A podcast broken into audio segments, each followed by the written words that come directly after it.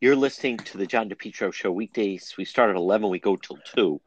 A M thirteen eighty, ninety-nine point nine F M. Now, you can always listen online at the website, depetro dot com. Folks, joining us right now from the Boston Globe, they cover Rhode Island. It's Dan McGowan. And Dan, you have a um, really interesting story. This is a different type of uh, checklist that kids and uh, schools are even using, as, as a matter of fact, for a checklist for going back to school. Yeah, I mean, you, you know, one of the things that's interesting, John, is that, you know, for all the focus that we're we have, uh, rightfully so, on, uh, you know, on the, the obvious things about whether schools can reopen, you know, how you make sure that a kid is, you know, if they're sick or if a teacher gets sick, um, you know, all those things are important. But one of the kind of behind the scenes factors that that that, that every school district and every school is really Uh, having to consider right now is this kind of avalanche of uh, pitches that they're getting from all kinds of companies who, you know, uh, many of whom have the the right intentions and are saying, look, you you know, you you have, uh, you know, you're going to need masks, you're going to need hand sanitizer, things like that.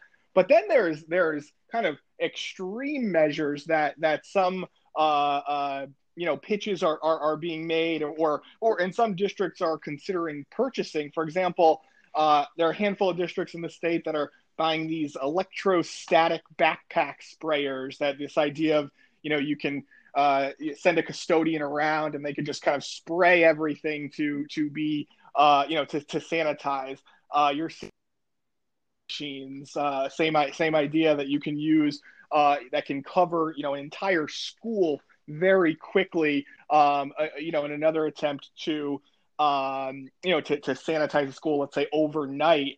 And w- what's interesting about this is you talk to, uh, you know, a bunch of different superintendents and they're saying, yeah, there's a lot of kind of wacky uh, pitches we're getting too. One superintendent told me uh, out of Lincoln said, uh, yeah, I mean, you know, somebody wanted me to buy uh, shields for every kid that they would walk around with. Um, and so these things, you know, range from uh, obvious and, and sort of uh, no-brainers to uh, questionable and, and, and uh, uh, like I said, extreme. I think the thing that's most interesting that that I came away with from reporting on this was the scary thing is nobody knows what works and what doesn't. And so, you know, you hear an idea like, hey, let's, uh, you know, let's put infrared Uh, you know, thermometers in every or in, infrared infrared cameras in every school to be able to take everybody's temperature, and you feel you say, "Wow, that feels a little bit intrusive. I'm not sure if I would want my kid going through that." But then at the same time, you you know, those are things that the casinos, for example, are doing right now, and so everyone is kind of learning on the fly. The thing is, is you're spending thousands and thousands of dollars uh, in a really difficult, you know, kind of economic uh, situation for all these districts. So they're all learning as they go. They have no idea if it's going to work. And it really raises this question that you and I have been kind of bantering about for a long time now, which is, you know, will schools be able and be ready to reopen by August thirty-first? Well, you tell me. I mean, that last night, that Rhode Island Department of Education Zoom meeting, there are now, you know, and this is unfortunate. This happens uh, whenever you have a situation spring up. These people emerge out of nowhere and they form a group and they're very organized and it becomes the cause and, and their mission becomes, you know, to try to defeat the schools from returning. So Governor Mundo and Education Commissioner Avanti Green, they set the deadline, August thirty-first, the Monday everyone goes back.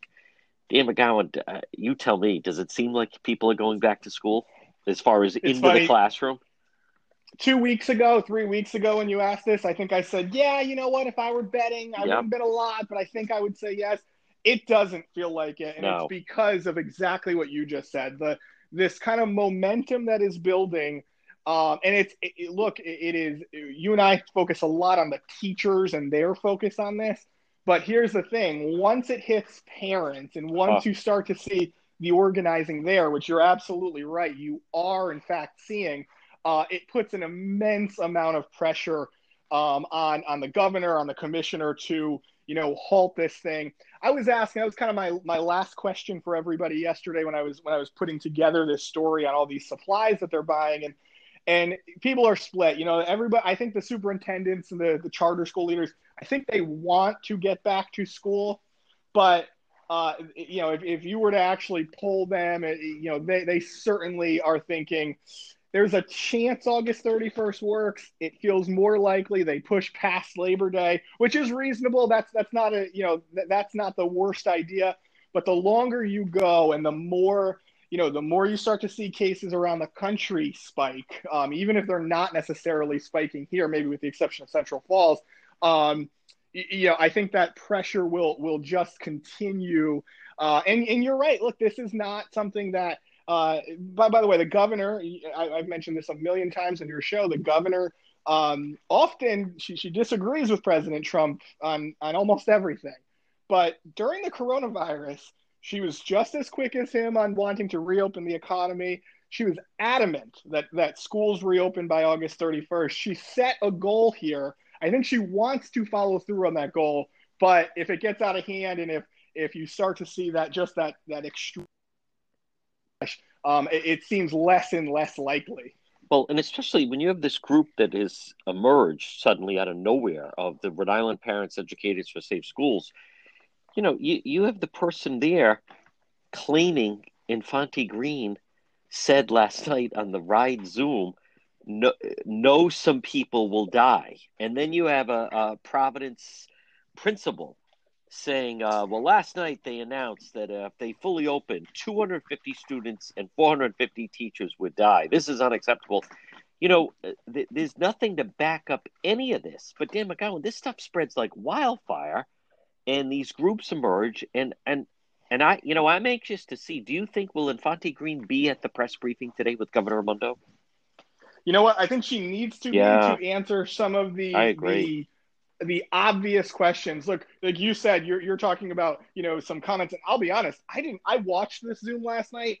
I missed this comment. Yes. If it, if it was said, both of them. I, I didn't hear either one it, of them. Nothing. At least, they, and, and even if they like, you know, sometimes the, the commissioner can talk very quickly and say, yes, you know, we're we're we're we understand people are going to get sick, but but. It feels unlikely that that there was any health expert that was actually saying, you know, if we do exactly like we're doing right now, you know, hundreds of kids are going to die. But I think you're right. You know, unlike even five, ten years ago, because of how fast things can spread on wildfire, I mean, the, or, or on, on Facebook, it spreads like a wildfire. Um, you, you know, you you almost have to respond to everything. Uh, and I know the governor finds this, and the, I think the commissioner does too. I think they, they find these kind of the extreme questions to be uh, distracting, but there is no doubt. I mean, you see these, this parent group that has been formed, you know, overnight practically. Yeah. I think they have almost ten thousand members. Yes. Um, that is a real, I mean, you couldn't get, there is not a politician in the state of Rhode Island who could put ten thousand people, you know, together at a rally for them. You know, the only things you see people really be able to do this for is, of course, some of the Black Lives Matter stuff. But then the parents, man, when they when they get together and they activate and they, uh, you know, they're, they're able to kind of talk to each other. They build each other up. And uh, some of the rumors that are spreading and some of the fear, I think you're going to see uh, I think you're going to see a lot of parents kind of uh, hoping to either keep their kids home. I think you're going to see a little bit of a move, an increase in homeschooling this year. Um, but to, to get out in front of this and to make sure folks have the, the right facts, I think the governor and the commissioner probably need to address this sooner rather than later. Well, especially Dan McGowan, you're exactly right. But uh, when this group, when they start to form, and it just formed, if you see a lot of the comments, it's seemingly the goal is not to make the school safe. The goal becomes to eliminate kids going to school and make it distance learning. And those are two separate things. I think the governor and the education minister are really going to have the work cut out for them, because August now is going to be these groups. And also think of this, for a principal to state, one RIDE panelist stated that if Rhode Island schools were to fully reopen with the current infection death rates, two hundred fifty students and four hundred fifty teachers would die. Now, I, I don't know where that came from, who said it. I didn't hear anything like that. We we haven't heard of any students dying. So how do you suddenly That's right. come with, with two hundred fifty students? And And as a matter of fact, I, I think there's even it's it's very scarce that there are even a lot of teachers dying. So I'm just curious, and this is a principal spreading right. this. This isn't like just some parent. So, I mean, if you think about it, John, think of the context to this is, and by the way, it's hard for us to completely refute because it's hard to prove a negative, correct. Right? But at the, and that's why these, these comments are extremely powerful. But if you think about it, you and I are talking on Wednesday. It is, uh, we're, we're, you know, we're about, unfortunately, in Rhode Island, about to hit one thousand total deaths, yes. you know, from coronavirus, coronavirus related deaths. Uh, to suggest that potentially, you know, another seven, eight hundred uh, could come, you know, just from school reopening, it, it feels unlikely. It doesn't feel based in science. But again, I mean, you know, without being able, I'm sure that the governor, I'm sure that I'm sure that Doctor Alexander-Scott, I'm sure the commissioner, all, you know, have to kind of wiggle around this because just in case cases spike or just in case you do see, you know, a, a, a large number of deaths.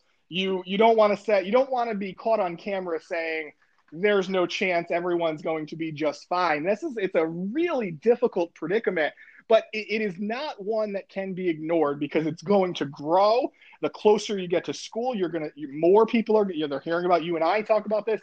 They're gonna they're gonna join these groups. They're gonna build each other up, and uh, you're you know you're you're seeing it across the country. There's movement across the country to to try to uh, you know. Uh, get districts and get schools to, to back off. And you have to wonder, you know, I, I hate to think everything comes down to politics, but the fact that the president, yes. the Republican president is the one kind of saying, hey, I want folks back in school.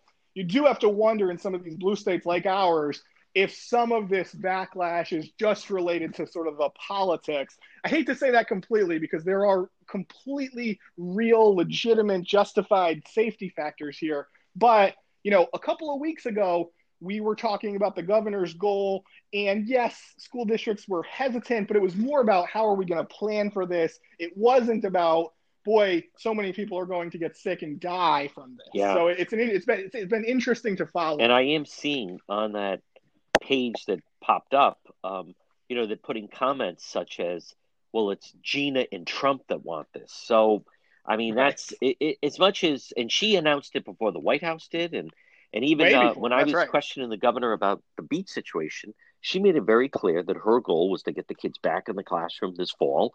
And her and the education commissioner on top of that, I believe Doctor Nicole Scott is also, you know, guiding with the, the with that.